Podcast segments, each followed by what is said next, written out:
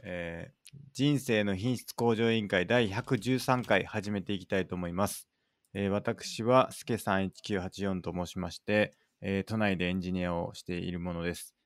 で最近はですね小説を読んでて先週は「盤上のひまわり」を読んだって話したと思うんですけど今週はですね「あの鏡の古城」という、えーっと小説を読みましてまあ結構いじめをテーマにした中学生のいじめをテーマにしてはないのかなてまあちょっと題材にした小説でまあ面白かったんでまたあのみん読んでほしいなと思うんですけれどもまあ読書が結構好きで、まあ、最近はよく読んでますで最近特にハマってるのが奥田岡田敏夫のですね YouTube チャンネルすごいハマっててあのすごいよく見てますあのプレミアムにも最近入ってあのやってますえーで、えっ、と、まあ、人生をどうすれば豊かにできるんだろうかということに興味があって、まあ、このポッドキャストを始めました。ええーと、バイブルはですね、一日外出力班長となってますので、どうぞよろしくお願いします。はい、D マゴットです。関東のとある会社で会社員やっております。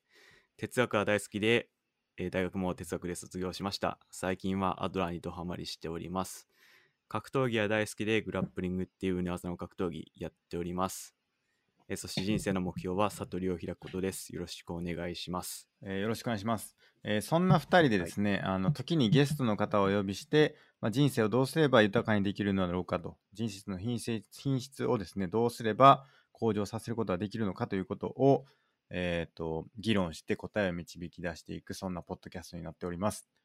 で、えーとお便りを募集しておりまして、えーとツイッターの方でですね、シャープ i q l とつきハッシュタグをつけて、えーつぶやいていただければ、あの、お便りとしてご紹介させていただいて、まあ、議論させていただければなと思ってますので、えーどしどし、えー投稿いただければと思います。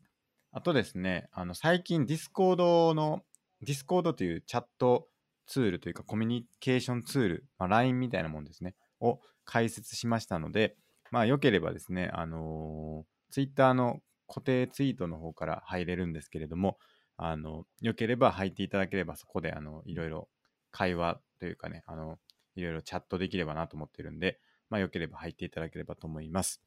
あと、YouTube の方で、えっ、と、ライブ配信をしてまして、えー水曜日の夜9時からですね、あの、いつも、だいたいね、あの、配信してますので、まあ、そちらよければリアルタイム、あるいは、えー追っかけ再生、まあ、後日配信されるのを見ていただくのも、えっ、と、ありがたいなと思っております。で、ツイートは IQL2019 というアカウントでやってますので、よければフォローしていただければと思います。あとですね、あの公式サイトが scrapbox.io スラッシュ IQL という公式サイトの方で、えー各回にどんな内容を話したかということを、えー載せてますので、そちらもよければあのご覧いただければと思います。はい、以上ですね。はい。ははい。い、ディスコード告知ありがとうございます。はいはいあの、ディスコードもね、あの、先週ですかね、多分言ったのかな多分。そうですでねす。よね。で、そこからあの入っていただいて、あのいろいろ会話というかね、あの雑談なり、あのいろいろさせていただいて、すごい嬉しいなと思ってますね。そうですね。うん盛り上がってますね。そうですね、なんか、思った以上にというか、 思った以上にっていうのも、まあ、なんなの、僕らに、し失礼な話なのかなまあ、わかんないですけど、 あの、僕と孫とさんだけになるんちゃうかなって思ったんですけど、僕は。あの、はい意外意外にというか、あの、入っていただいて、僕がすごい嬉しいなと思ってますね。はい。うんまあ、もっといろいろちょっと活用してね、あの、あのコミュニケーション取ったりとか、あとは人生どうやったら豊かにできるかということをですね、深掘っていければなと。ポッドキャストのみならず、ディスコードの方でもね、あの、あ深掘っていきたいなと思ってます。はい。はい。で、えーっと、じゃあもう早速お便りいきますか。お便り行きましょう。はい。じゃあ、お願いします。えーじゃあちょっとエピソード112の感想をいただいたんで一気に読みますね。はい。はいえープレステージはマジ名作、コメント紹介ありがとうございます。良かれと思っての件、警戒けん喧嘩仲裁したら殴られた上、なぜか先生に呼び出されましたね。小4の時、ある意味課題の切り分けができてないのかも。えーあるいはかな。他者貢献は自己満足に過ぎないということが汗。えー、スケさんのメメント説、かっこ笑い。頭の中の消しゴム。ただ、確かに大学院で学んだことは忘れてますよね。えーゲームの話、実生活でもゲーミフィケーションを意識することは重要ですね。円の話はアドラー的にはただの、ただ意味付けに過ぎないのだろうと思ってます。意味付け、えーするしか、するかしないかでは彼らの差はできそうです。象徴闘争を初めて聞きました。卓越化イコール他者より優位に立つとのことなので、優越コンプレックスっぽい気がします。会話の中であったように好きなことを否定されるとみたいな話はあると思っていて、他者に否定されることを排除するために逆に、えー他者を否定する卓越卓越化したいみたいなパターンもあるかな。一つの軸で比較することなく多面的に考えると一人一人はオリジオリジナルなのだろうと思ったりします。比較する必要ない、かっこ閉じえーただ、やはり、えー多面的に見てもいずれも優れている人はに対して難しいなと。えー、助さん的には、えーランダムな分布の結果に過ぎないとなるでしょうか。仮に多面的に見ても全て NG のような人が存在すると仮定し、それがランダムの結果だとすれば、その人は自由意志によって成長することができるのか否か、うーん、なかなか難しい話してしまいました。失礼とのことでした。ありがとうございます。はい。そうですね、あの喧嘩仲裁したら殴られたっていうのは本当に辛い というか、なんなんか踏んだり蹴ったりというかね、しかも先生に起こす呼びをこ出されるということで、ありますか、真子さん、こういう経験は。良かれと思ってやったらなんか悪者にされたみたいな。あそうです喧嘩仲裁したりとか、えあーない かな。記憶にはないですね。ーあの僕、喧嘩仲裁ではないですけど、高校の時に、あの僕の友達が喧嘩したんですよね。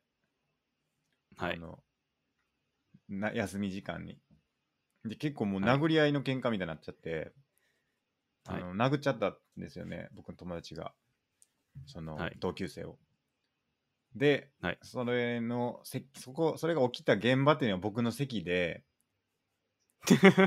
そのはい2人がその連れて行かれてというか、まあ、授業始まって殴り合いになったけれどもあの授業始まって、まあ、そこはもうなんななくなんていうかもうなくなくなったんですけどその喧嘩はもう終わったんですけど、その殴られた方が鼻血出してて、僕の席がもう血まみれになっててで も2人ともいなくて、はい僕がこの授業始まってからもちょっと吹いてたっていうことがありましたね うん、別に特なにるほど。呼び出されたこともないし別に僕が仲裁したとかでもないんですけど、まあ、ちょっとそれを思い出しましたね喧嘩といえばえー、まあ、血はあんま良くないですからね、触ったりするのは他人の血は。ああそうですかはい。なんで素手で触るととかは医学的には良くないですね。確かにまあ普通はにい雑巾というかね、で拭いてましたけども、はいうん、あんなに血が出るかと思いっきりあの 鼻のね鼻の上あたりを多分殴ったんだと思うんですけどはい。血気盛んなやつだったんでねあのやっちゃったんでしょうけどなるほど。うん、まあ、殴り合いのまあ喧嘩っ高てね、校生くらいになると、結構フィジカル的にも強くなってくるから、激しくなっちゃいそうまですすよねね。。しかも空手やってたはずなんですよ。空 手。いけないやつうんだ、それちょっ。とやばい、まずいですよね、それはね。うう。ん、そうですね。うん殴り合いの喧嘩って僕、実はそれ以外見たことないかもしれないな。うんありますあのじ知り合いで、その多分なんか路上とかではあったりすると思うんですけど。路上ないっすよ、あ逆ないにで。すか路上あります路上っていうかなんかこう電車とか、はい電車に乗ってあて、乗電っ車もてなていとかいうなかなんかホームでとか。殴り、まあ殴り合い、まあ小突き合いぐらいですかね。は見ますかね。なるほど。うんまあ僕絶対仲裁しないですけど ね。知り合いじゃなかったらまず。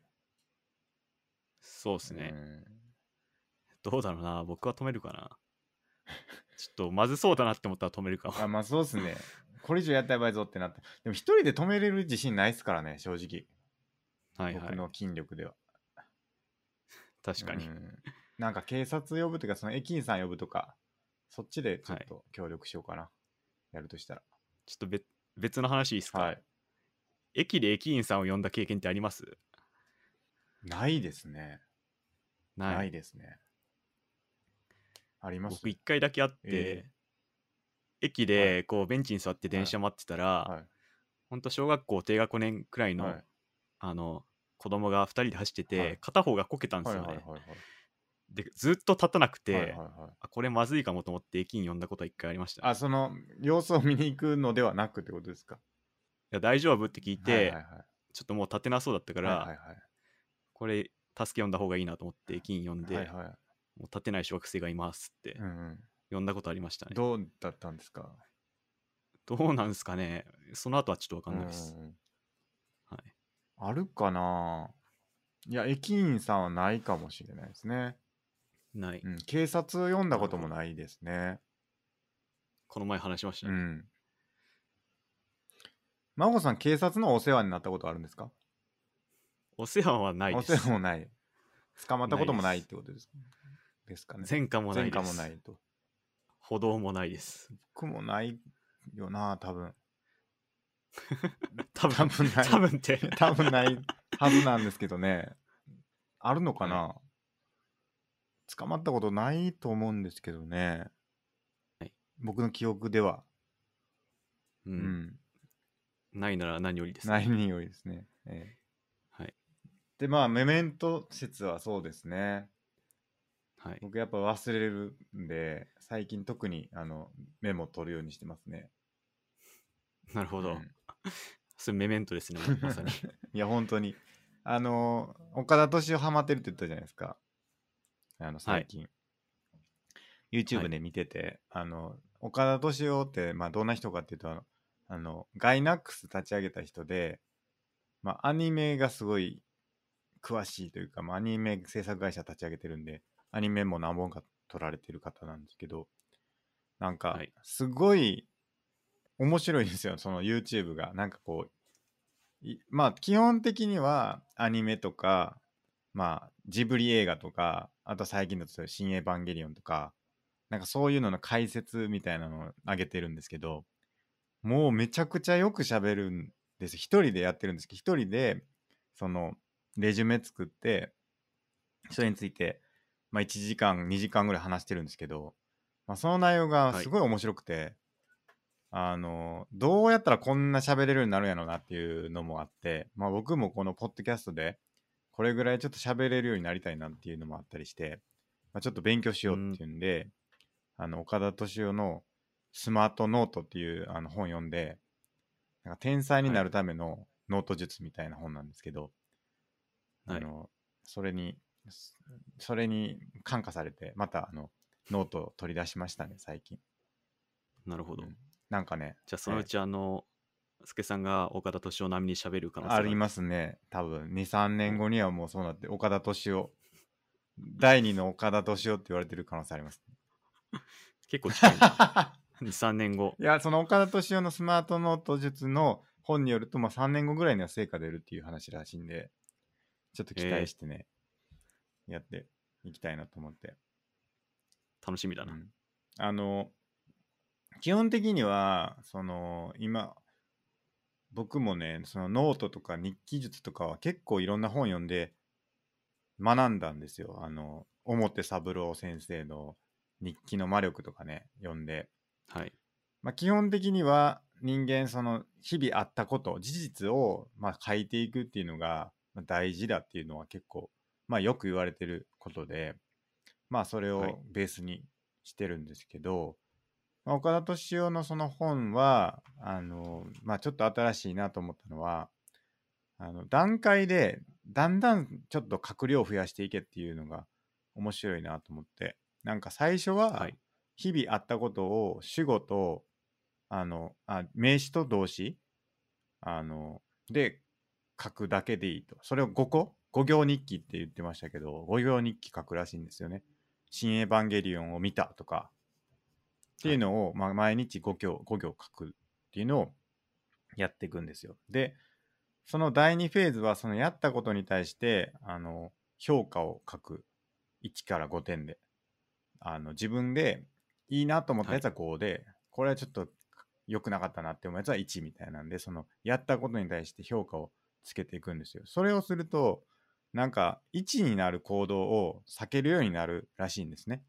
あの、なんていうんですかい嫌だったことってやっぱ嫌じゃないですか。だから、あのそれを定期、その書くことによって、できるだけその1になるような行動を避けようとするっていう、なんかうんことらしくて、で、それでこう評価していく、自分の日々の行動を評価していくっていうのを、まあ、第2フェーズでやるらしいんですよね。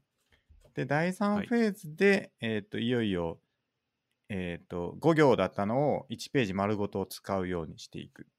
で、えっと、なんだっけな。えっと、まあ、考えていく。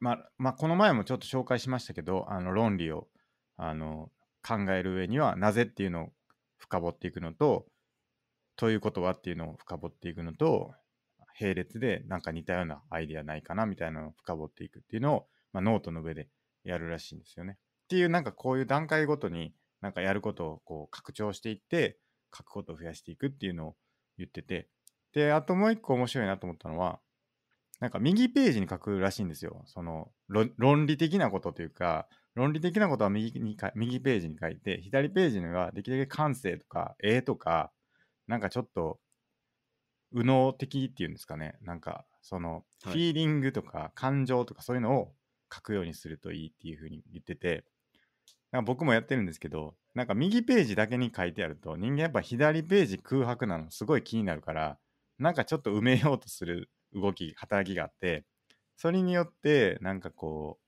う何ですか自分の頭の中を書き出すことができるっていうんで、まあ、それも結構面白いなと思ってちょっと最近やってますね。なるほど。っていうのでノートの取り方えーノートをしっかり取ってあの僕の頭の中がね消えていくのをできるだけこうなくそうという試みをやってます。はい。ええ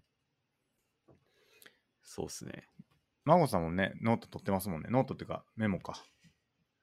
スクラップボックスでうんうんうん撮ってますね。本読みながらとかはいはいはいやってますね。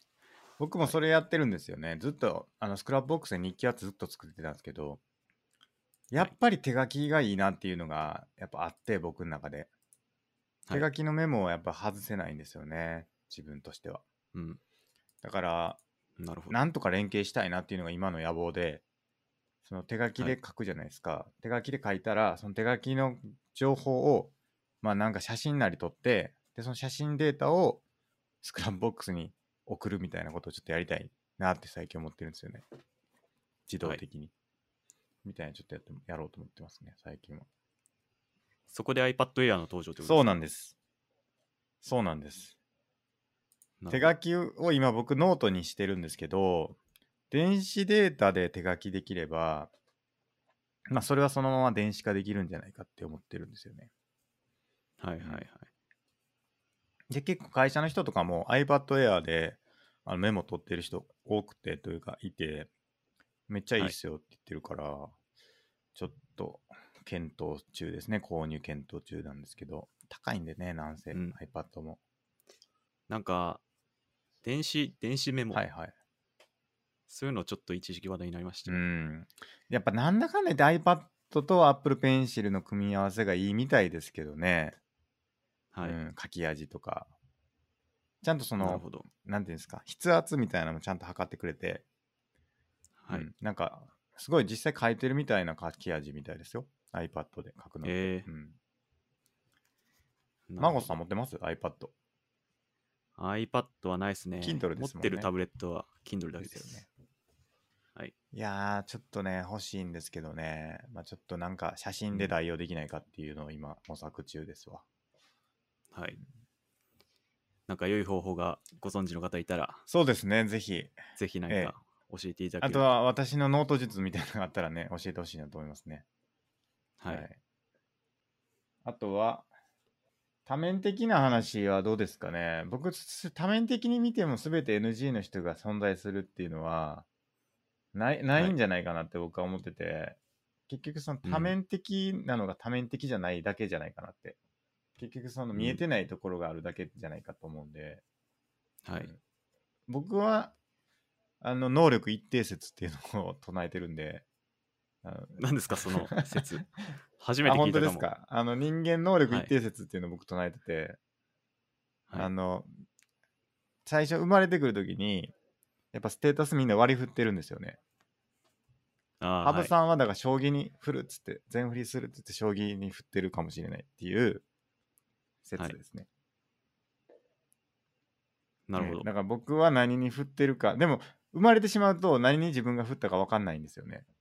だから、はいその何が自分が得意かっていうのを探していかないといけないというのが、うんまあ人生であると。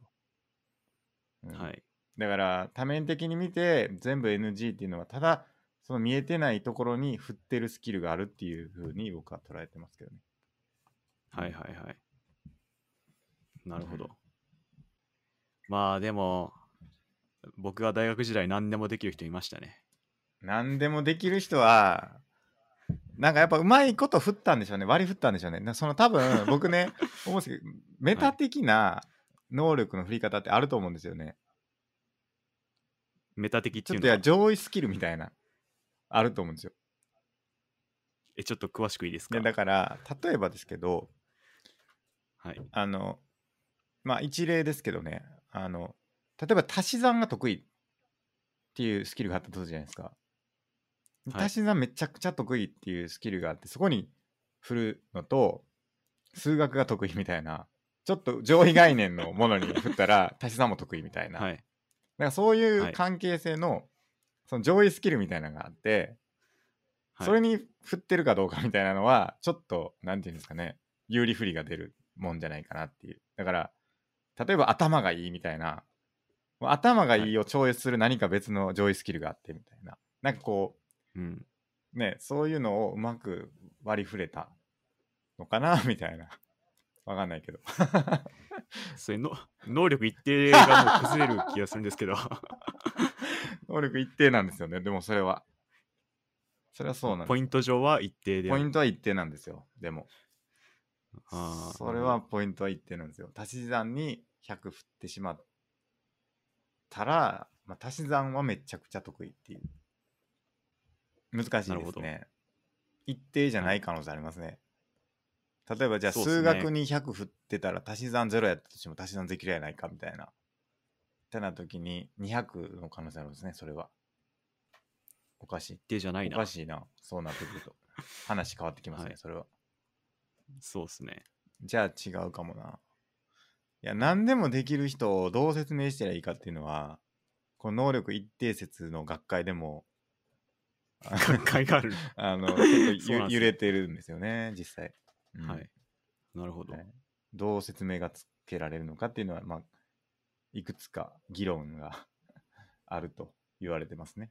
はういんなるほど、はいどうですか多面、どうなんですか孫さんはどうですかえー何がですか能力は一定なんでしょうかで多分一定の背後にはどっちが上どっちが下っていう概念がある気がしてて、はいはいはい。それを抜かして考えるのがいいんじゃないかなっていうみんな特色がある、いや、まあ、まあ、どっちがいいってわけじゃないっていうまあそうだとしてですよ。そうだとしてそうだとして、はい、まあみんな違いますと。違いますとまあそれはいあれか、結局だから、ゲージがあるわけじゃないから、そうですね。はいうん。でそこでうん NG とかうん、どっちがいいとか考えない方がまあ建設的なのかなまあっていそうですよね。いや、はい今のこの世界だからそうっていうだけですもんね、言ったらね。はい適者生存的なそうですね感じで、まあそういう人が今の世の中では生き残ってるっていうだけであって未来は全然違うね特質というかせスキルを持った人の方が有利というふうに見なされてる世界が来るかもしれないっていうことですもんねはいかもしれないですだから別にどれが上とか下とかはないですっていうことですもんね基本的にはうんそう思いすます、うん、まああのあれを思い出しますねあのヤフー知恵袋の弱肉強食のやつ知ってます知らないですあねれ有名なやつですよ見たことヤないかフもー知恵袋の弱肉強食のああまたすんごい重いからこれかみたいなやつ弱いから食われるとは限らないし、強いからといって食えるとも限りませんみたいな。よくある勘違いなんですが。あ、ってそやうつですかね。。多分それですよね。多分あーはい。読んだことありますいや、なかったであ、す、ね。マジですかこれはい。結構有名なやつですね。う出てん、こないな。てか、なんでこんな重いでかい。でかい。やっぱすごい遅いんですよね。やっぱね。うん。よよくある勘違いなんですが、弱肉強食ではありません。ってやつです ね。はい。なんかあれっぽいですね。あの、リングの上では強いやつが勝つんじゃなくて、勝ったやつが強いんだって。それに似たものを感じました。はいはいはい。まあいろんな人を残しておくのが種の生存にとってはいいんだってはいいううこん。とですかね、これが書いてるの。はい。どうですか、真帆さんは。これ、あぐりですかそうですね。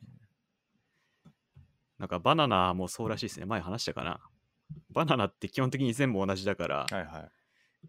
あの、一つ流行する病気が流行っちゃったら全滅の危険性があるみたいな。へそれをどうにか防いでる、頑張って防いでるとかなんとかえ、。バナナどうやって防いでるんですいう話かどうなんですかなんか品種改良だかしてんのかなでもなんかその、基本的に同じだから危ないっていう話は、有名な話ありますね。へえ、なるほど。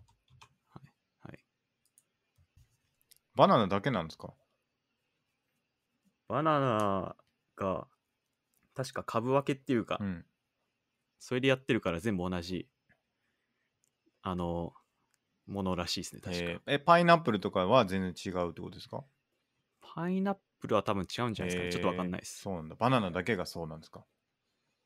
バナナが有名ですね。へーそれに関してそうはなんだまあ、人間は小麦の奴隷だっていう話がありますからね。ほう。あの、サピエンス全史によると。そうなんですね。ええあのー人間は一生懸命こう小麦を作って、一番、あのはこの世で一番、あの繁栄したのは小麦だと。なるほど。ええ小麦の生存戦略というかその小麦のそのなんていうんですか種の拡大でいうともう本当に、はいもう全世界一でやるとそれは人間が一生懸命こう世話をしてお世話をしてあのやっていってるからっていうことでまあ人間は小麦の奴隷であるということが書かれてましたね、サピエンス全史にそれ猫も同じ話ありますね。ああそうですかまあ、ネット上のネタかもしれないですはいはいけど、はいはい猫はあえて可愛くなっはいはてい人間に飼われることによっはいはいはてい生存戦略を買ってきたはみいたはいいなはいはい。あるかもしれないですね。何の話でしたっけああ、そうか。あの、多面的に能力がどうのこうのってことか。はい。うん、まあだから能力では測れないですね、何もかもが。そうですね。能力ってものがそもそもあるのかということもありますし。はい。うん、まあでも能力ってありますよね。まあ、生きていく上ではありますけどね。はい。うんどうですか、孫さん。そのじゃあ今の世界を生きていく上で、はい。どうしても能力がないとはいいうふうに思ったらどうしたらいいですか、ないと思うっていうのが一つの意見だと思うんですよね。なるほど。はい。だから、みんなに出してもらうでもいいと思います。みんなにいいところ。ああ、そういうことですね。はい。得意なところをはい。出してもらうってことですね。まあみんなにまあね。ドラ的には、あの、意見って固まっちゃってるんで、はいはいその一人のはい、は中いで、はいはい。違う人から違う意見を出してもうんらううっんていうのが、あの、意見を変えうるんきっかけかなと。うんうんうんなるほど。まあ確かに他者にいいところというか自分の気づかないところをあのいいところを教えてもらうというのは有効ですね。かなりはい。はい。この前もね、お便りでいろいろ教えていただいて、えーはい僕のね、いいところ教えていただいてよかったんで、まあ、聞いてみるっていうのはいいかもしれないですね、他の人にね。はい。僕ね、今日それで、あの、一個ね、あの、いいところを教えてくれたんですよ。友人っていうか、同僚、元同僚の人が、僕の。はい。あの、あのそれが何かというとあの既存の技術を組み合わせるのがあの得意ですよねって言われましたうん。そのありものの技術をあの組み合わせて何とかするっていうのが僕は結構得意であるとはい。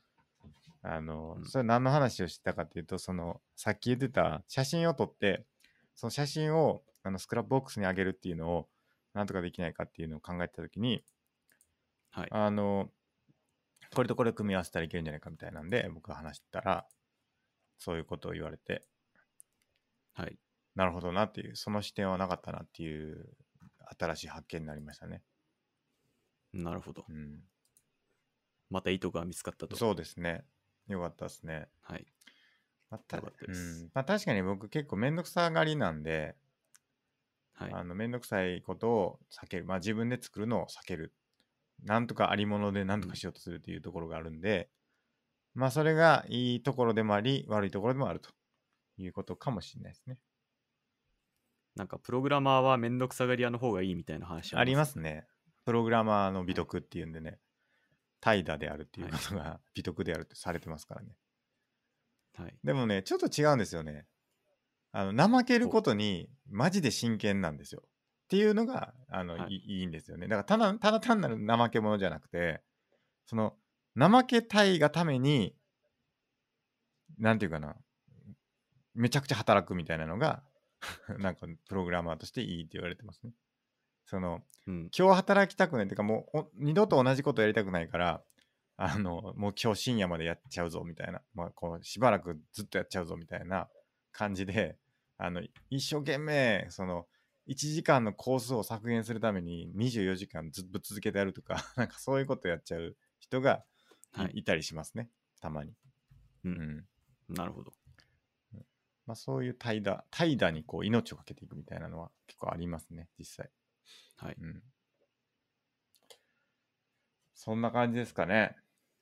はい。はい。お便りありがとうございます。プレステージはあね、りがとうございます。いい名作ですね。本当に。はい。よかったです。じゃあ次のお便り行きましょう。えー、っと、次じゃあおはい。僕行きますか。僕読みますか。お願いします。えーどうしても孫とさんに山登りをさせたいスケさんと、かたくなに断り続ける孫とさんの攻防がツボということで、あの、お便りいただきました。はい。はい。ありがとうございます。はい。ありがとうございます。はい。そうですね。スケさんい、は、何ですか僕に山登りしてほしいんですかあ、はい、そうですね。まさに。あ、 そうなんえでーすか。僕はもう、なんとか山登りしてほしいと思ってますね。ああ、なぜなだなぜ、なぜなんでしょうね。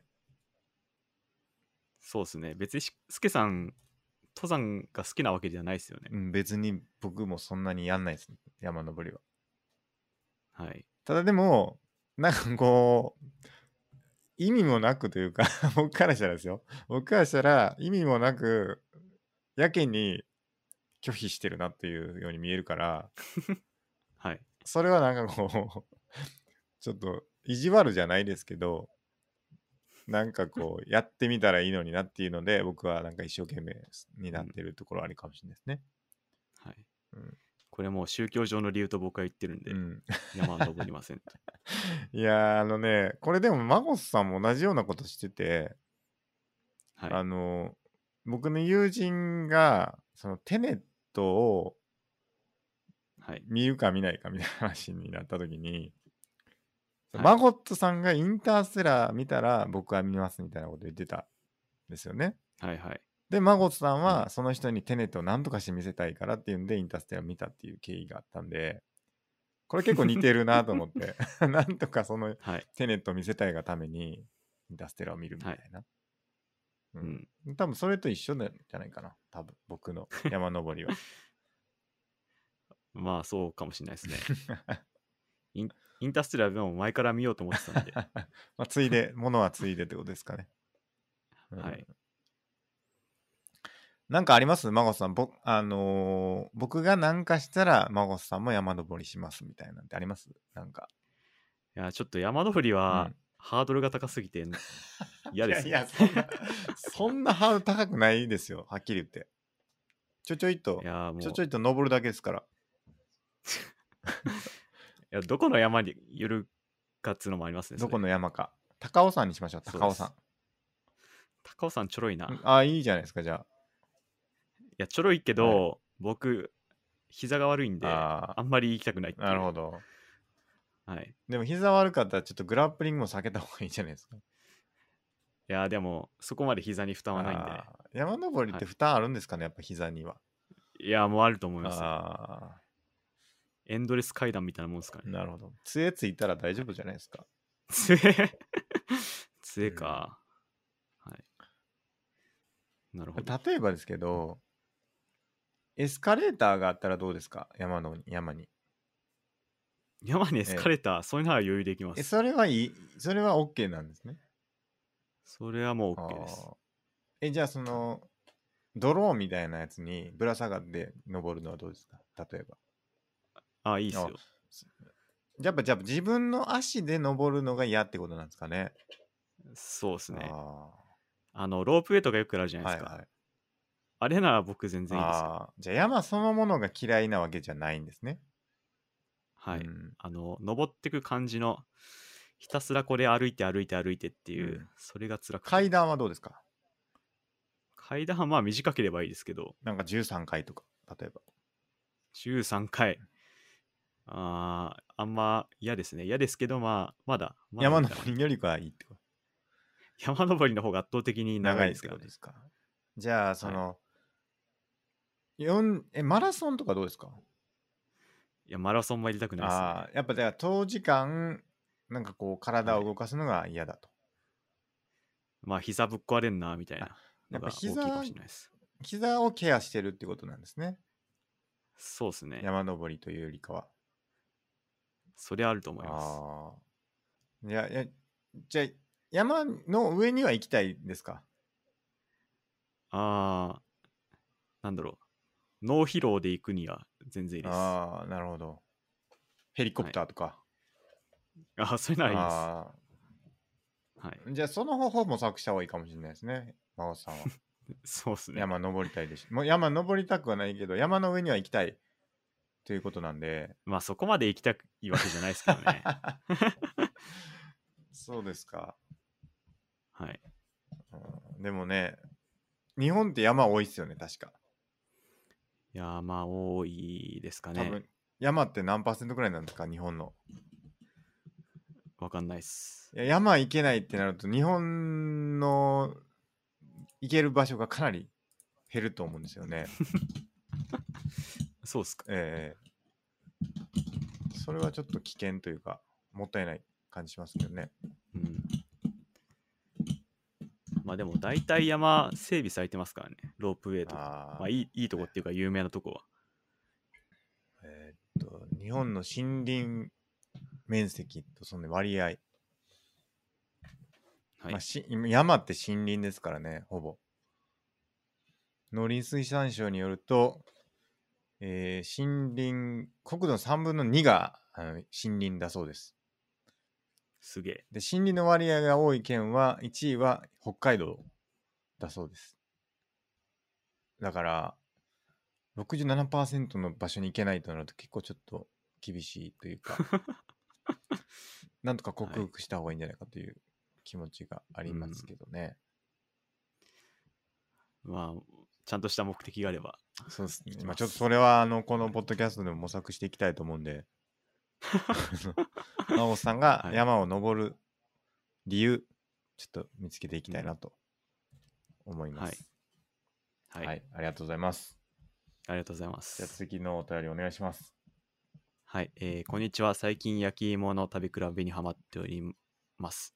朝に焼き芋を焼いて、お昼ご飯に食材持っていきましたが、冷えても美味しかったです。紅天使というものなのですが、紅はるかのブランド名だそうです。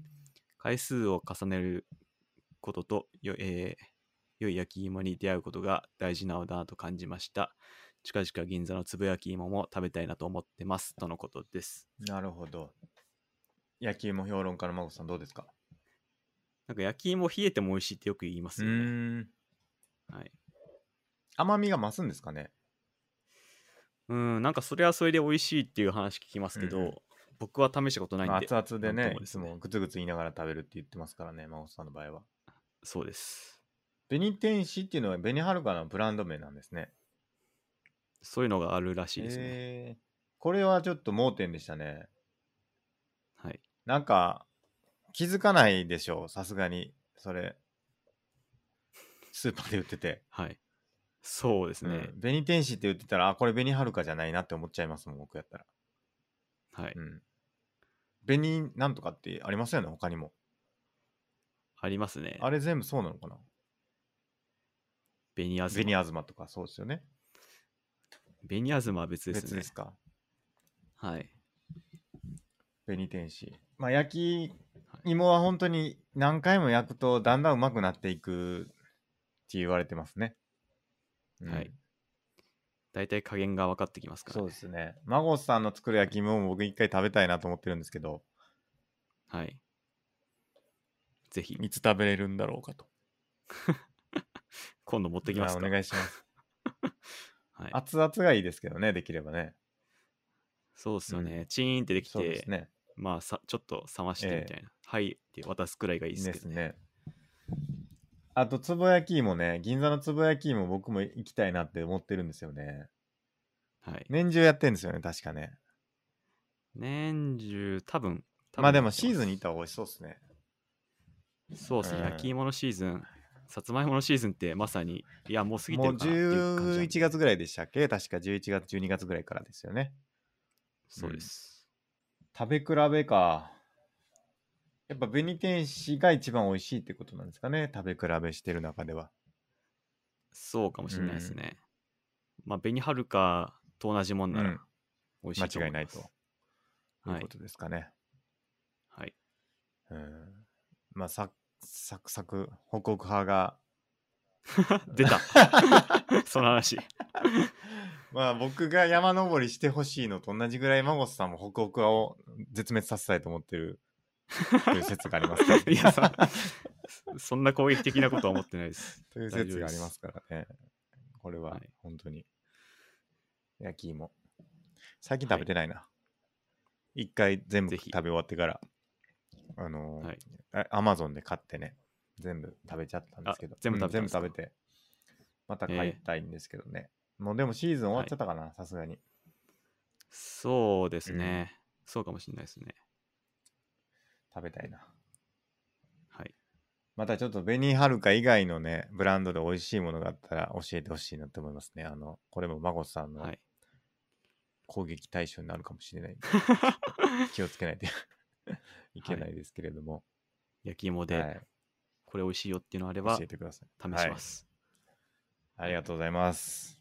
ありがとうございます。じゃあ行きますかね。お便り以上ですかね。は。い。はい。はい、100リストですかじ今ゃあ、100リスト久しぶ日りやにりまやりましす。ょうか。はいマ。ゴさん、じゃあお願いします。えーっと、最近、映画をちょいちょい見まして、おうおうおうまあ話しましたけど、はいはいはい。えーテネットはいはいはいとはい。インターステラー見て、はいはいはい。あれ、その話しましたっけ、で明日か。し知ったようなしてないようなあれ、してないか。してないかもしれないですあねれした、したような気もするな。せ先週した かなした気もするな。ちょっとしたかうな、ん、した気も。あでもあしたかしましたね、お便りしできまてしるたかね。らあしました、しました。はうんもうなん、一週間前のことをもうマジで覚えてない。 やばいですよ、かに本当に。でもネタバレの話をしなかったああ、そうですね、そうですね。であと、はいはいこれ達成ですね映画 X メンダークフェニックスを見る6番はい。達成、えあと新エヴァンゲリオン見たっていうのをまあ追加ーして、はいはいはい、僕も見ましたよ。あとはでこすねこにないのか。あ、ないか、ないか。であとまだチェックつけてないですけど明日とうとうマイナンバーカードを受け取りにお行おきますいようやく。あれでもあれって届くんじゃなかったんでしたっけや届いたのが、交付通知書なんですようね、ーん。これを持って受けやっぱ取り結に行ってく局ださい取っりてに行いうかないといけないですね。それは。そうですなねるほど。はい。じゅ準備ができたんで取りに来てくださいっていなうるのほど、なるがほど来。まそす。ういうことですね。なんで、明日行きますとうんいうことですね。なるほど。はい。まあ、テネットがですね、を見て、まあ、結構複雑なストーリーなんですけど、はいあのそこからいろいろ調べたら、はいテネットは結構、まあ厳密、非常に厳密かは分かんないですけど、結構科学的な内容になってて、で、そこから僕は素粒子物理学が面白いなっていうのを思って、最近本をちょっと読んでます。おお、その話が今日聞けるということですかね。そうですね。まあ他にもまあ話すこうんとあるんですけなど、るほど。まあ時間があれはいば話したいかなと。はいいや、結構いろいろ達成してますね。順調に。そんくらいですね。はい。いいですね。はい。ちょっと僕の方行こう。じゃあ。僕の方は、えー、っと、えー、っと、ちょっとネットが重いんでね、いつものように。えー、っと、最近はこの辺ちょっと進んでないなぁ進んでないなぁ進んでないなぁこの辺。進んでないっすね。いや、ちょっとこれ全然進んでない。あ、例えばラストダンジョン前の村の少年が序盤の街で暮らすような物語見ましたね。見ました、これ。はいあの、終わり、終わりました。あれ、終わったかな確かもう終わった気がするんですけど、これ見てましたね。ダンはい。ダンイズベタ t パークとなっちゃった。まあいいやで、点すらも見てますね、今。転生したらスライムだった件のシーズン2も見てますと。あと、ドクターストーンの2期も見てる。なんか今年、今期のアニメは達成できそうというか、まあ、これ見るだけなんでね、あの達成できそうですとはいいうことですね。はい。で、あと、えー、っと、えー、っと、モンハンライズね、あの、クリアするってなってますけど、あの、スタート、始めました、先週から。結構これがいいなっていうんでね、あの、先週やってね、なんか、僕、ダブルクロスとずっとやってたんですけど、モンハンダブルクロスとやったんですけど、ものすごい、はいあのー回収というかね、いい感じに回収されてて、はい。すごく気に入ってますね。この話もちょっと後でもしできたらなと思ってるんですけど、モンハンライズはい。非常によくできてるというふうに思ってます。なるほど。うんあとは iPad を購入するね。これ検討中です、今。えーこれ検討中。はい。株を買うね。株を買おうとしてます、今。買おうえーとして。買おうとして。あの、ユニティの株がね、あの、今ちょっと下がってて、はいいいなと思って、ちょっと買おうかなってうんちょっと思ってます。ニーサで。うんなるほどで、ニーサはでいいよいよちょっと買おうかなっていうんでね、あの、準備してます。はい。ぐらいですね。な特に進捗は、まあ、アニメ見てたぐらいですかね。あと、新エヴァンゲリオンないな、そういえば。新エヴァンゲリオン見見た見、見るもない。2回見た、 先週もう1回見て、2回見ました。ぐらいですね、今週は。うんちょっと進捗悪いですね。ちょっとはい頑張っていかないといけない。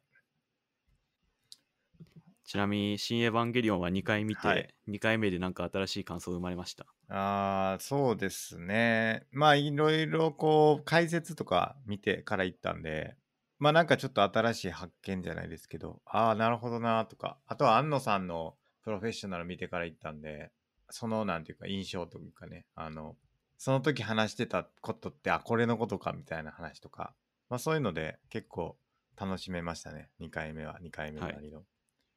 なるほど。あと、岡田敏夫のね、あの、解説動画もしっかり見てたんで、あ、これの話か、みたいなのもいっぱいあって。まあなんかやっぱ1回目では全然気づいてなかったこととかあって、まあ面白かったっはい。ていうのと、あと2回目、あの、僕ドリンク買って行ったんですけど、やっぱりトイレ行きたくなりましたね、途中で。めっちゃくちゃ長いんで、はい。やっぱドリンクは危険であるということは、あの、うん言っておきたいなと思いますね。スケさんといえば、品の。 まあちょっとあんま大きな声で言えないですけどね。 えーはいそうですね。で、あと、あれか、先週のポッドキャストで言おうと思ったんですけどね、僕、あの、先々週かな、の末に温泉行ってて、あの、やっぱ温泉っていいなっていう、 あの、改めて思いましたね。あの、部屋に温泉があるタイプ、前、前孫さんも言ってた、言ってたと思うんですけど、はい部屋に温泉とね、あの、岩盤浴があるタイプの、あの、旅館で、あの、はいいつでも、あの、岩盤浴入れるんで、僕は温泉も良かったですけど、やっぱ岩盤浴ね、いつでも入れるって、もうほんと最高やなと思って、もう好きあれば、 好きあらば入ってました。朝起きて二度寝しようって思ったら、あ、岩盤浴で二度寝しようって言って、岩盤浴で二度寝したりとかはいして、えお腹いっぱいになったな、岩盤浴行こうみたいなんで、ちょっとな、あの、お腹いっぱいなのを岩盤浴でこう、なんとか消化するみたいな、うーん はい、のをしてね、すごい良かったですね。ちなみに場所としてはどこな場んですか所はね、あのー草津温泉の近くではあるんですけど、あの、バラギ高原っていうところなんですよね。うんちょっとね、偏僻な場所というか、あの、万座温泉っていう、んですけど、万座口っていうところに、えーあるんですけど、マラギ高原っていうところですね。えっ、と、何県になるのかな、あれ。バラギ高原は、嬬恋村、えー群馬県ですね。群馬県の嬬恋村のあたりですね。よかったですね、非常に。まあ、ずーっとね、あの、向こう行って、エイペックスやったんですけど、あの、元同僚の方とね、エイペックスって、スイッチでスイッチで、あの、エイペックスやってね、全然倒せなかったですね。難しすぎた、あれは。まあ難しいっすよねいきなうりだと、ん。あの、FPS なんですけど、 はいまあ、温泉入って、ベームして、本読んで、あの、ひ盤上のひまわり読んで、あのーまあ、非常に充実したあの旅行で、美味しい料理食べて、最高でしたね。はいうんやっぱお旅行はいいいなということで、あのーうんなんかね、やっぱね、旅行とその旅行の時にやってたことみたいな、やっぱ紐づいていろいろ思い出せたりするんで、はいまあ、今回は多分その、エイペックスと、まあ、盤上のひまわりのことを思い出すんだろうなって思いながら、やっぱりそういう、はい何かこう特別なあの、まあ、体験旅行だったりとか何ですかご飯食べに行ったりとか、まあ、はいいろいろあると思うんですけど、それと、まあ、そこで話したこととかあの本読んだとか、まあ、いろいろあると思うんですけどそういうのを、まあ、やっぱそういう特別な体験とともにあの記録するっていうのはやっぱりそのノートに書くっていうのと同じようにですね記憶を定着させる効果があるんじゃないかなっていうふうに思いますね。うう、んなるほどだから一日一日をやっぱり特別な一日にしていかないといけないというふうに日々思ってるわけなんですけども、えーうん割とやっぱ繰り返しの毎日になりがちだと思うので、はいまあそれ繰り返したなって思っててもやっぱり違うと思うんですよね毎日。だからそのはい違うことをやっぱ記録に残していきたいっていうのをやっぱあた、はいあら改めて、えー実感した旅行だったなというふうに思いますね。うんなるほど、刺激のある毎日を送っていきそうまいしうょこうとですね。あのーはい5つね、書き出してるって言ったじゃないですか。5つね、毎日書こうと思って、結構ね、書くことないっすよ、マジで。5つも書くことないんですよ、1日 に。はいやばくないですかそうっすね朝起きた、なんかないっすか朝起きたとかね、夜寝たとかで、まあ、2つ使ったとしても、あと3つ書かないといけないですからね。はいお昼は何食べたって、あと2つでしょ。うん結構ないですよね。仕事のこと書いたらまあいいかもしれない。仕事のこと1個書くとして、どうしますもう書くことないですよ。夜何食べたとかですか夜何食べうた、ん朝何食べたいいと思い朝ます何食べた夜何食べた昼何食べたはい食べたことはい3つね、あと仕事で何した、うんはいあと1個なんやろな今日書くとしたら何ですか孫さんもし5つ書くとしたら言える範囲でえ5つのいいことですかいやいいことじゃなくてもいいですよ何したかじゃなくてもいいええ5つの印象的な出来事、そうっすね。えーっと、先月友達からもらったチロルチョコをほうほうローソンに買いに行った。ああいいですねあいいですねあとは、やばいな。えーいい感じで二度でできた。ああいいですね、はいあと、外が結構暖かかった。はい、はいはい出たんですね外出たってことですねあ、そうっすね。それはチロルチョコにを買いに出たってことですかそうです。ああ、なるほはど。い。であと、ゲームして2連敗した。見れました。何のゲームしたんですか LOL。ああ、そう、LOL とかも買いた方がいいかもしれないですね。 はい、ランク2連敗して、にねまして、はい、悔しいなと思ったんですかそうですね。ああ、あとはなんだろうな。その素粒子物理学の本をちょっとまた読んだ。はいはいはい。あ、いいですね。あ、5つ出てきましたね。はいありますね。いや素晴らしい。それの,、はいあの書くといいですよ。 なるほど。 はい。で、それの5点満点でね、評価していくっていうのをまた次のステップでやって。すると、あの、1位つけることはやらなくなるんで、まあ、孫さんの場合は LOL をやらなくなるってことですね。まあ、負けたら点数低いんですけど、そうですね。勝ったら点数高いんで、あ、そうですね。確かに。やっぱそれを求めてね、やり続けるってことはあるでしょうね。そうなっちゃうんですよね。まあまあまあ、それはいいんじゃないですかね。えうん。ーいいですね。僕はマジで今日何もやってないな。なんか、アドラー心理学でもそういう、うんなんていうか、まあ、ちょっと内容は違いますけど、うん、毎日の日記の付け方みたいなのありますね。へえ、どういうやり方なんですか、えーっと、ちょっと今テキストを引っ張ってきて。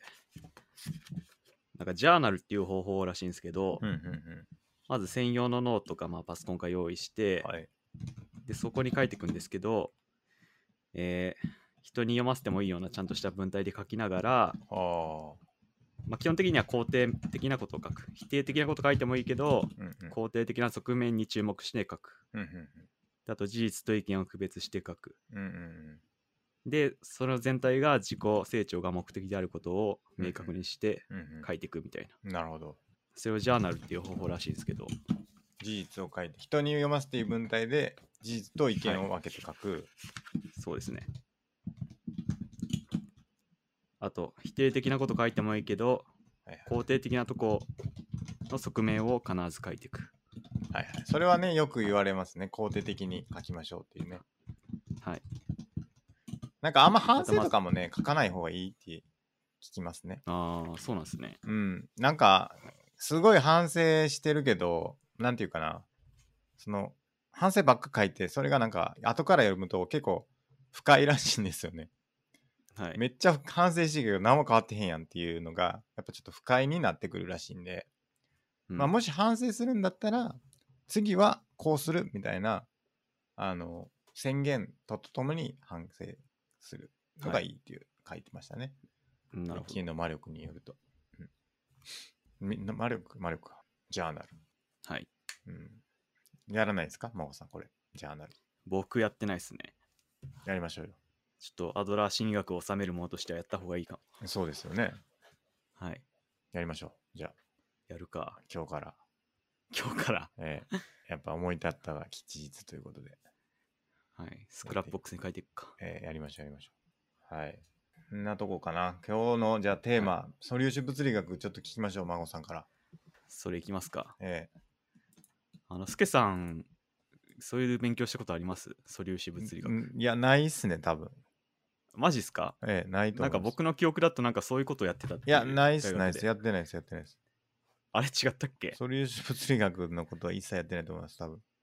どういう、なるほどどういうことですか、ちなみに素粒子物理物理学。えーっと基本的に皆さんあの原子っていうのがあってはい。水素ヘリウムと、はいはいそ。の中に電子があって、うん。まあ、核として陽子と中性子があはいるはいはい。みたいな、はいはい。でさらに分けていくと、うんうんさらに別のもんがあるんですよね、うん。うんうんまあ、それその最小単位を探っていくのが素粒子物理学なんですけど、はいはいはいまあ、その原陽子にはなんかクォークって言われるものがあったりして、うんうんまあ、さらにそれが組み合わさってるんですようね、んうんうんでさらに面白いことうに、んその素粒子がさらになんか別のもんからできてるみたいな話があって、うんうんうんそれが超弦理論超紐理論って言われるやつで、はいはいはいはい。で実はそれ紐でできててその振動具合が違うからそれぞれの素粒子ができてんじゃないかっていう説があって、うんこうんうん。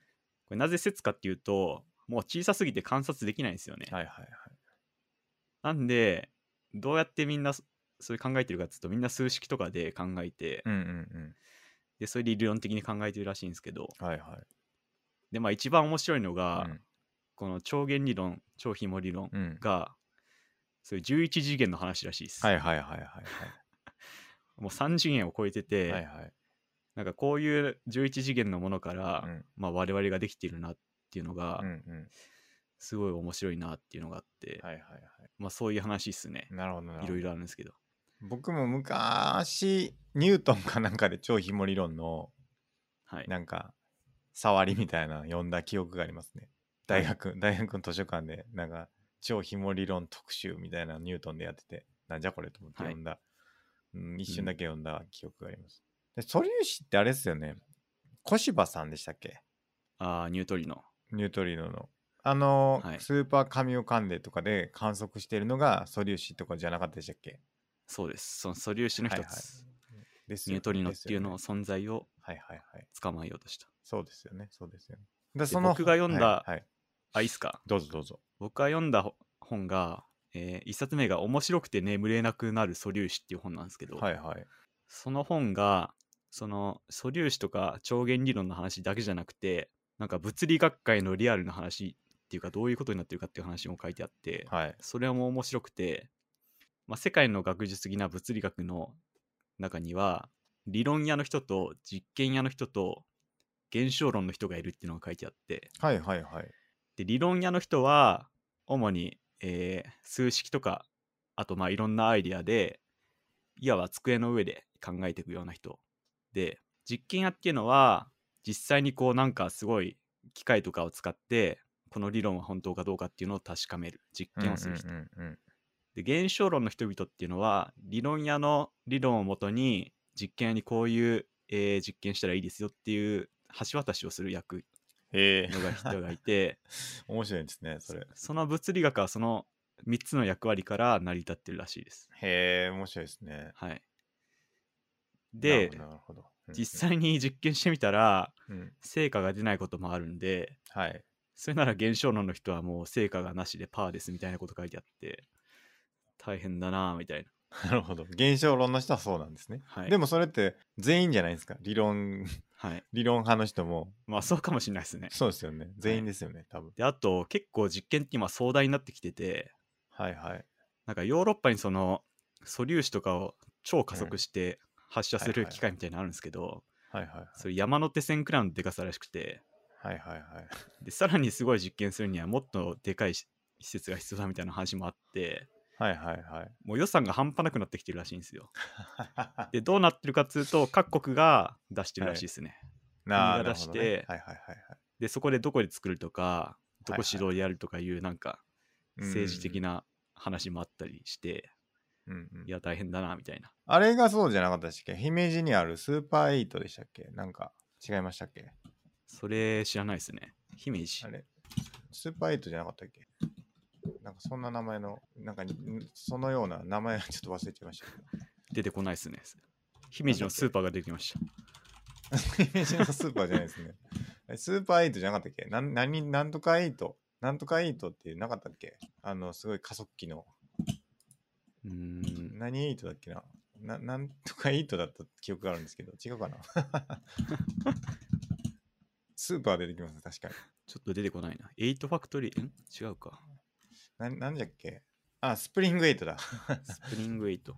そうそう、スプリングエイトとかがそうなんじゃなかったでしたっけえ姫路じゃないかなどこだっけスプリングエイトってどこにあるんだろうああ、ちょっとでも兵庫県は兵庫県ですよね。スプリングエイトがそんなことをやってるんじゃないかっていう。ー、うーん。でも本に出てこかなかったな。ああ、そうっすか。じゃあちょっと違うのかなスプリングエイトは、えーっと、展示サ派。イズ、えーっと、一般見学もできるうーんえーっ。と、輝度、エネルギー、指向性などの点で世界最高クラスの放射光を発生させることができる。エネルギーが数キロエレクトロンボルトから100キロエレクトロンボルト程度の X 線領域の光を中心に利用されるが、より広くエネルギーの低い赤外線を発生させることも可能である。はい。また、レーザービームを逆コンプトン氾濫させることによって、最大2.4ギガエレクトロンボルトの単色ガンマ線を作り出すこともできる。なるほど電子加速器みたいなやつなんですけどね。ちょっと違うのかちょっと違うかも。なうん。素粒子用ではないのかななんか見た感じ小さいですもんね。あんまりよくわかんない。でも結構でかいと思いますけどね。割とはい。国内の、あ、国内ではかなりでかいんじゃないですか。多う分ん。そうっすね。全長1436、1キロまあでもそうですね。山手線ってもっとでかいからな、普通に。はい。まあちょっと用途が違うんでしょうね、きっと。でしょうね。まああんまり よくわかんないです。聞いたことがあるぐらいしかないんで、は聞いいた。ことないし。うん。うん。なるほど。で、はいその素粒子物理学がテネットとどう関係してくるんですかテネットは、ちょっとこれは言ってもいいと思うんですけど、時間が逆行するのがテーマの一つで、はいはいはい。それなんか素粒子のそういう、まあ、一つの仮説があって、うんうん。あの、すごい、あの、アインシュタインが言った質量とエネルギーは同じっていう話があると思うんですけど、はいはいはい。例えばあれ、広島に落ちた原子爆弾って、うんうん。あの、物がなくなってるんですよ。うんうん、物がエネルギーになってて、あれだはいはけ大爆発してるんですけど、はいで、それが確か、なんか 0.68g 消失してて、はいはい。 0.68g 消失しただけで、まあ、あんな爆発が起きうんるっていうのうがんうん科学的な話なんですけど、はいではいそこらじ時間がどう逆行するのとかかってくるかっつうとうんうんえっと2つの、まあ、素粒子がうんぶつかったらエネルギーになって、また一つの、まあ、一つのっていうかエネルギーがあのある時その素粒子になるんですけどはいはい。説明すごい難しいなこれで素粒子ができる時ってなんか反対の性質が持つ、うんあの一つのペアの素粒子ができるらしくて、はいはいはい。まあ、エリカクと Y の字みたいな、うんまあ、エネルギーから、えー素粒子2つに分かれるみたいなうんうんでなんか逆に素粒子、え2つが出会ったらエネルギーにこう逆 Y の字みたいな感じでうんうん。エネルギーになるっていう話なんですけど、なんかこれひもしかしたらその片方の素粒子は時間逆行してんじゃないかみたいな話があってほうほはいなんか一つの二つのこう素粒子が出会って片方が時間逆行しててなんか二つの素粒子が出会って一つのエネルギーになると考えるよりはううんうんうん。一つの素粒子が時間逆行してきたやつが時間普通状態に戻るときにエネルギーが生じてんじゃないかみたいななるほど。理論がなあるほっどてなんとなく伝わりますあーなんとなく言いたい、言わんとせんことは、はいわかるような、わからないようなって感じですけど。はいはいはいはい。それがなんはかいはいはい有名なあの科学者がうん。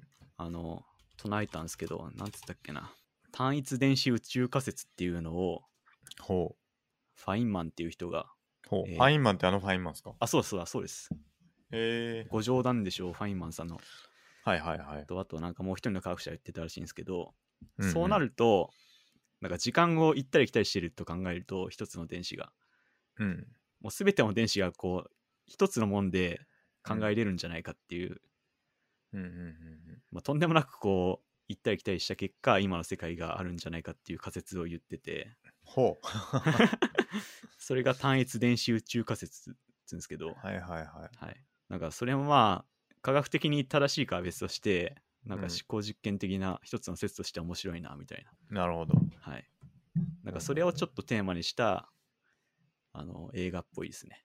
なるほどなるほど。そういうことなんですね。はい。素粒子、素粒子物理学。全く触れてないです。ちなみに 僕は。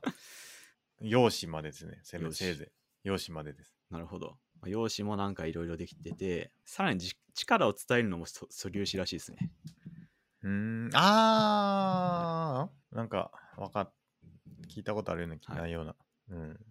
例えば光、まああれも素粒子はいではいできてるし、重力も素粒子だと言われてますね。なるほど。はいそれが結局一つの紐、紐っていうかまあ弦うん、の揺れ方とか形で、うんそれが表されてるんじゃないかっていうのが超原理な論、るほ超ど紐理論。はい。なるほど。まあでもそこまでやると本当、ね。はい。はい。もう細かすぎてまあ無理なんですよ顕微鏡もう使えないんでもちろんうん。あのまあそうですよね。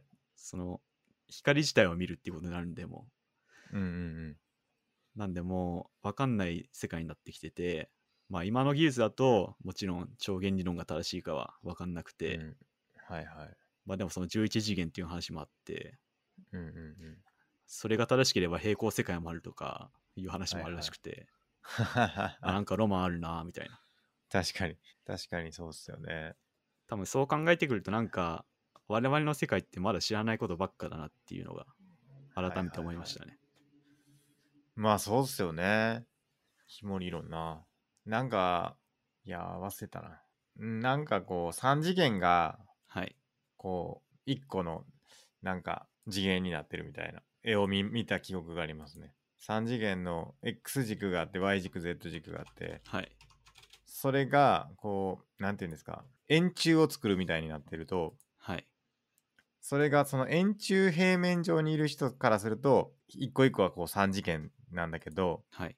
その円柱を外から見ると一それが一個の一次元になってるみたいなはい。なんかそんなこことを見た記憶があってそれによってこう次元っていうのが、そのよはいりこう多次元になってるみたいなのをうん読んだ記憶があるんですけどはい忘れちゃいましたね、なるほど。ちょっとまた読読んでみようかな上ひも理論なんか一応その11次元を絵にして表すことができるらしくて、ほあの、ウィキペディアに載ってるんですけど、超弦理論のページに。うほうほうなんかほんとぐにゃぐにゃしててよくわかんない です。これなんだこれみたいな。それをまあどうにか視覚的に表したらそういうことらしいみたいな。孫さんがいよいよこう理理論物理学に行くわけですねでも趣味の範囲なんでね、まだ。哲学からはい。でも理論で理論ですからね装置いらないですからやれるんじゃないですか孫さんなんかだい戦えるんじゃないぶ極めてったら哲学とだいぶ似てるなっていうのが本でも書いてて、うんなんかある科学者が聖書をもとにうん 素粒子物理学を考えたみたいなこと書いてて、ちょっとだいぶ怪しい感じするけど。なんか光あれと言ったからこうでみたいな、 そうでしょ。言葉あれと言ったからこうでみたいなこと書い てて、えー、そうなんだ。あなんかよくわかんねえなと思いましたけど、では、あのー、じゃあ、孫さんは、はい。ウィトゲンシュタインから、そういう植物医学をちょ っと解釈するというのをやってもらいたいですけどね。そうですね。うん。 アドラー心理学と素粒子物理学を、つながるんすか、それ。つながるんだ、それ。だいぶ怪しいな。うん。まあでも僕、高校時代までは物理苦手だったんですよね。なるほどね。物理は、なんか、わかんないですね。まあ、この辺ね、結構面白いですよね。ね、弱い力、強い力ってなんやねんって、ああーりましたね。はいいはいや、これなんやねんって思って、 思ったな。弱い力、強い力ね。それ正式名称らしいですね。うん、らしいですよね。強い力なんやねはん、弱い力って。あの、原子核の中の3つの,、はいあのクオークを引き止める力で、はい。はいはい。弱い力がなんか物質が変わるときに動いてる力らしいですね。うーん。半減期とか。で。なるほどね。いで、なんか今熱いのは重力らしいですよ。重力をどはうい解釈するかですか、重力、そうですね。それがなんかまだ重力の素粒子が見つかってないらしくて、はい、はいはいでもあんじゃないのって言われてて、しかほうほもう重力を分かれば宇宙のいろんなことが分かるみたいな。はいはいはい。こと書いててしかも重力の素粒子だけ次元を超えれるらしいんですよねえはいー、あ、なんかそれインターステラーじゃないですか。 まさにそうだと思いますインターステラーですね、完全に。なやっぱその辺が好きなんでしょうね。はいああいうの多分あの、ノーラン監督が好きなんでしょうねノーラン監督好きなんでしょうね。いやであとちょっー、とこれまた闇が。はい。インターステラーの話なんですけどはい。なんかネットで見たんですけどすごはいでかいブラックホールみたいのが出てくるシーンがあってはいはいはい。インターステラーでありまあしたれね。なん。かすごい物理的にシミュレートを半端なくしてるらしくて、はいはいはい。でなんかあれだけでなんか作るのに何何テラバイト800テラバイトを使ったみたいな へそれをなんかこう作るのにすげえ時間かかったっていう話書いてましたねえ。えー。え、何を使ったんですかそれ CPU なんかわかんないっすけとどかですか ?GP。それを作るのになんだシミュレーション。はいえー。サイズがあのはいあの絵ってなんかブラックホールを初めて撮影に成功したみたいなやつの絵にそっくりですよね。あーらしいですねそれでなんかうん論文ができてみたいなこと書いてましたねえ、その、どっちが先ですかあインターステラーが先でその後に撮影が成功して似てますねっていう流れだったと思いまえ、すそうなんだ。はいインターステラーが先なんだ。先らしいですねえー、そうなんだ。多分いそや、れめっはちゃめちゃそっくりっていう。 理論屋の理論に基づいて作ったんだと思います。ノーラン監督が。 多分はい。すごいな。え、じゃあ、ノーラン監督は現象学、現象論 と実践論をもうや、あの、習得してるってことじゃないですか。人生ある意味派そうかともしれないですね。現象論派派と。なんか理論屋のやつに基づいて作って、その後実験屋がまあ撮影成功して、あ、やっぱ似て たわ、同じだった、みたいな話のす流げえれな らしいです。すごいですね。ま、なんか結構似てんなと思って。へえ、ノーラン監督の方が先だったんだ。確か、なんか僕が見た情報ではそんなこと言ってたよね。へえ、面白い。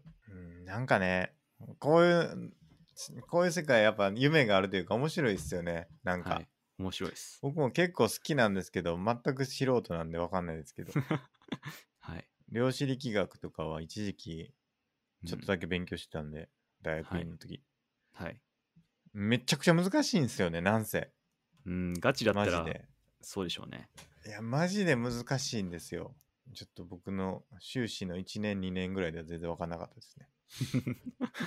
なるほど。なんか、その本で書いてたんですけど、はい。その世間的に新しい知識が受け入れられるには段階っていうか時間が必要みたいな。はい。最初はアインシュタインも全然分かってもらえなかったけど、しばらくして、まあ分かってもらえて、うんうんうん。こういうなんか突飛でもないっていうか、時代の最先端を行くような理論っていうのは、うん、あの、受け入れられるのに時間かかるっていうのは書いてましたね。まあそうですよね。てか理解できるんですかねこのこういうのってはいどれぐらいお互い理解してるんだろうっていうのはすごい気に気になりますけどね。はい。そうっ理すね解してるんだろうな、やっぱりお互い。どうなんですかね。いや、その言ってるだけみたいにならないのかなま あ理論とかって特に証明する手段がないと。てかそもそも何言ってんのってならへんのかなっていう。最初はなるかもしれないですね。うん。はい。やっぱ伝えるっていうの大事じゃないですか。やっぱ物事においては。はい。でも伝わんないじゃないですか大体うんコミュニケーションって、はい。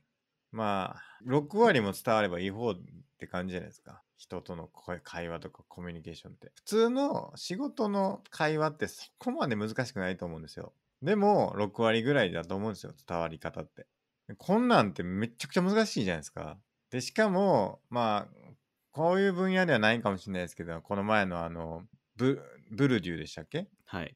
ブルデューみたいになんかちょっとわけわからんことを10%ぐらい入れとくんがいいんだみたいなはい。感じであの理解できないことを入れ込んだりしたらより伝わらないじゃないですか。っていうその学者の中でのこの意見交換ってどれぐらいこう相手に伝わってるんやろうなっていうのはうん、興味ありますけどね。そうですね。難しいですね。なんか本で書いてたのは、昔はそんなパソコンとかなかったから、う みんな手計算って頑張ってて、1ヶ月ぐらいもう何度もミスがないか確認しながらみんなで1ヶ月1つのやつをはいはいはいなんか解いてたみたいなこと言ってましたね。なるほど。手計算やばいな。で、最近はなんか国際的なフォーラムでいろんな人が言ってんのをうん見て、うんこれ本当正しいのかなってお互い計算し直したりとかしてるみたいなこと書いてました。なるほど。それはどっか証明証明とかってはいどうなんですかね、AI に任せられたりできないんですかねどうなんですかね任なせんからやれりやるすそうじゃないですかなんかまあ多分、まあ、僕の素人の考えですけど任せられるとこと任せられないとこがあるんじゃないですかね、あるんですかねあの ABC 予想とかもさ比較的最近兄弟の人が解いたみたいな話ありましたけはいど、はいはいでもそれも難解すぎてみんな分かんないからうん多分パソコンに任せても分かんないんじゃないかなっていう分かんないのかな、いい、や結局その数学とかってまああんま僕詳しくないんであれですけど結局定理とか公理とかを組み合わせて解いていくっていう話じゃないですか、はいそういうのってだから積み上げていくもんだからはいパソコンにそういうなんていうか今分かってる定理公理とかを組み込んでいけばうんまあ、人間と同条件というか同じ条件であこれとこれ組み合わせてうまくいくとかっていうのがはいなんかできたりせえへんのかなって思ったりするんですけどね、なんか独まあ自そういの、うもんじゃないのかな、独自の概念とかをううまくパソコンにやらせるのは難しいとかあんのかなとんか、うんまあゴール設定が難しいのかな証明しろっていうのってはい、タスクとして難しいのかなやっぱり、かもしんないですねうん、まあ僕僕レベルの高校の証明問題をパソコンにやらせるっつっても、うんまあ結構言語的なとこもあるし、まあまあまあ数式合ってればいいよみたいなとはいかないのかなと思いました。うんちょっと山門さんに聞いてみたいですね、数そうっ学すね科の。数学の証明を AI にはい。解かせることはできるのかと。うん。そうですね。。なんかありそうやな、そういううんやっぱ数学と物理学がむちゃくちゃその素粒子とかになるとはい、すごい密接にかかってるらしいですね。あーまあそうでしょうね。数学は、うん大学の数学僕諦めたからな、全然わからなかったも んな、マジで。まあその世界の根源にアプローチする方法が数学っていうこれまたすごいなって思いましたね。まあでも哲学もね、数学ですからね、言ったら。まあそうですね。やっぱり哲学なんじゃないですか。うん。世界の謎を。そうっすかね。 AI は数学者にとって変われないって書いてます。へえ。ブログですけど。なるほど。人工知能は数学者になれるのか。あ、答えはノーで、アラン・チューリングがもうせ証明してるらしいです。どんな感じで証明してるんですかね。いやー、わかんない。わかんないですね。ゲーデル。はい。不完全定理。停止性判定問題が計算不可能についたことについて。あー、そういうことか。なるほど。無限ループ、このブログによって無限ループをチェックできるアルゴリズムっていうのが存在しないから、証明できないっていう、こようなこと書いてます。だから停止しないことを証明するのが難しいはいはいはい。っていうことみたいですね。なんかまああ言いたいことというのは。なるだからほこど。のプログラムで証明しようと思うと、このプログラムは一生しょ止まりませんみたいな、まあ、無限ループしてる、フォーループずっとやってて、まあ確かに一定時間内には全然止まらんけど、ひょっとしたら1分後に止ま止まるかもしれへんっていうことがあるから、うん。その プログラムは一生続くことを証明することが難しいということに由来してるっていうようなことが書いてますね。うん。なるほど。ゲーデルの哲学。えー、面白いですね。はい。なんか、ゲーデルって何者ですかす数学者。数学者ですかちょっと僕もそれくらいの 知識しかないですけど。ゲーデル、エッシャー・バッハっていう、なんか、本知ってます知らないっす。えゲーデル、エッシャー、バッハ、あるいは不思議の、なんて読むんですかこれ。不思議の不思議の輪か。うん。な。はい。ウィキペディアに見よう。いや、なんかこれ有名な本なんですけど、めちゃくちゃ難しいみたいですね。うーん。何の本なんやろはい。僕も聞いたことしかないから何の本なのかわかんないんですけどちょっとウィキペディアみたいな多分このゲーデルですよねはい。でエッシャーはあの絵の人ですよね多分あのあのエッシャーのあのなんて言うんですか騙し絵みたいなやつですよねエッシャーっあてあ、はいはいはい。あのエッシャーですよねはい。でバッハは音楽家のバッハのことですよね多分これどういうどういう本なんやろ 一般向けの科学書であると論理学者のクルト・ゲーデル画家のマウリッツ・エッシャー作曲家のヨハン・セバスチャン・バッハの生涯や作品における共通のテーマをもさ探索することで数学対称性知能の基本概念を詳しく説明しているこの本は実例と分析を通して自己分析自己参照と形式的なルールによってそれが意味のない要素でできているにもかかわらずシステムがどのように意味を獲得できるかについて議論しているどういうことですか コミュニケーションの意味知識をどのように表現し保存するか記号表現の方法と制限さらには意味自体の基本的な概念について説明するうんちょっとよくわかんないんですけど僕もわかりません。なんなんでしょうね。まあ、この本には多くの再起や自己参照の例が含まれていて、オブジェクトやアイデアが自分自身について語ったり、参照したりする。なるほど。クワインあその一つはクワインで、ホフスホフスタッターがビラード社、ウィラード・版オーマン・クワインへのオマージュで発明した言葉で、独自のソースコードを生成するプログラムを指している。レコードプレイヤー X と呼ばれる蓄音機は、レコードプレイヤー X で演奏できないというタイトルのレコード。 何これ音楽のカノンの様式の検査、エッシャーの2つの手がお互いを書き合っているリトグラフについての議論によって破壊される。うーん。何ななんでしょうね。ちょっとわからないですね。いや、僕の知り合いの人が今読んでるっていうんでね、僕も聞いてる。きえ。ちょっと聞いてみようかな、今度。ゲーデル、エッシャー、バッハ、あるいは不思議の輪。うん。ちょっと孫さんもね、あの、素粒子の延長でこれ読んでもらったらいいんじゃないか はい。素粒子物理学とは関係ないかもしれないですね。そうですね。はい。うん。いやー、こういうとこまで行くと、やっぱ人生っていうのは、うん何なんでしょうか孫さん、ちょっと総括してもらうと、人生は分かりません。紐ってことですか紐、紐かもしれません。紐になるってことですかまだまだ知らんことがあるぞっていうことかもしれないですね。まあまあそうですね。はい。まあそれ、そういう喜びがあるということですね。新しいことを知る喜びというのは、はい。無限に隠されていると。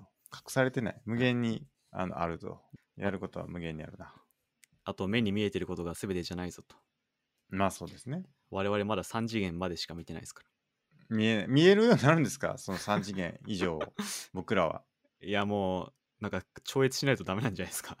3次元人間にはやっぱ無理なんじゃないですか2次元の人は2次元以上のこと見えないから、2次元以上っていうかその2次元世界に住む人は3次元のこと分かんないっていう、はい。あの3体問題、はい、三3はい。体のテーマにもつながってくるそうですね。と思うんですけどねはい。まあ、もしかしたら11次元の人が僕らを見て笑ってるかもしれないですからね。うん、なんかね3体そういう11次元人間みたいなやつ出てくるんですよね確か11次元やったか忘れましたけどはい。その宇宙人がそういう僕らよりも次元の上のあの人たちなんですよねはい。確かえその人たちと戦争するっていうえうん。話なんで、はい戦争じゃないかまあ戦うっていう話なんで、はい。あの5月に3体の3が発売されるんで、はい。まあ、それも楽しみなんですけどあの真央さんも3体ぜひ読んでほしいですけどね ちょっと興味あるんで、あの、いやいいと思いますよ素粒子興味あったら多分いい、はい 素粒子っていうか、うんなるほいどい。と思いますはい。読みましょ読みます。うはいまあじゃあ今日はこんなとこですかねそうですね。言い残したことありますか言い残したこと。はい。あの、できれば、あの、はいディスコードでいただいたお便りがありまして、はい。あの、K 高見さんからですね、あおあー、はい、便はりい。があったんですけど、聞いたことありますね。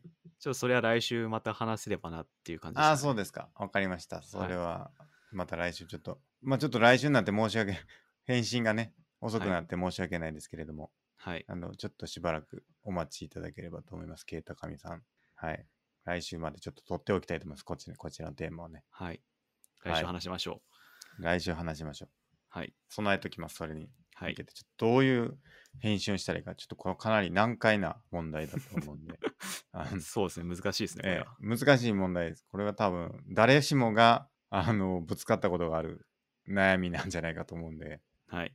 ちょっと来週までしっかり考えてあの、うん答えたいなと思います。はい。はい、以上ですかね。はい。はい。じゃあ今週もありがとうございました。ありがとうございました。失礼します。失礼します。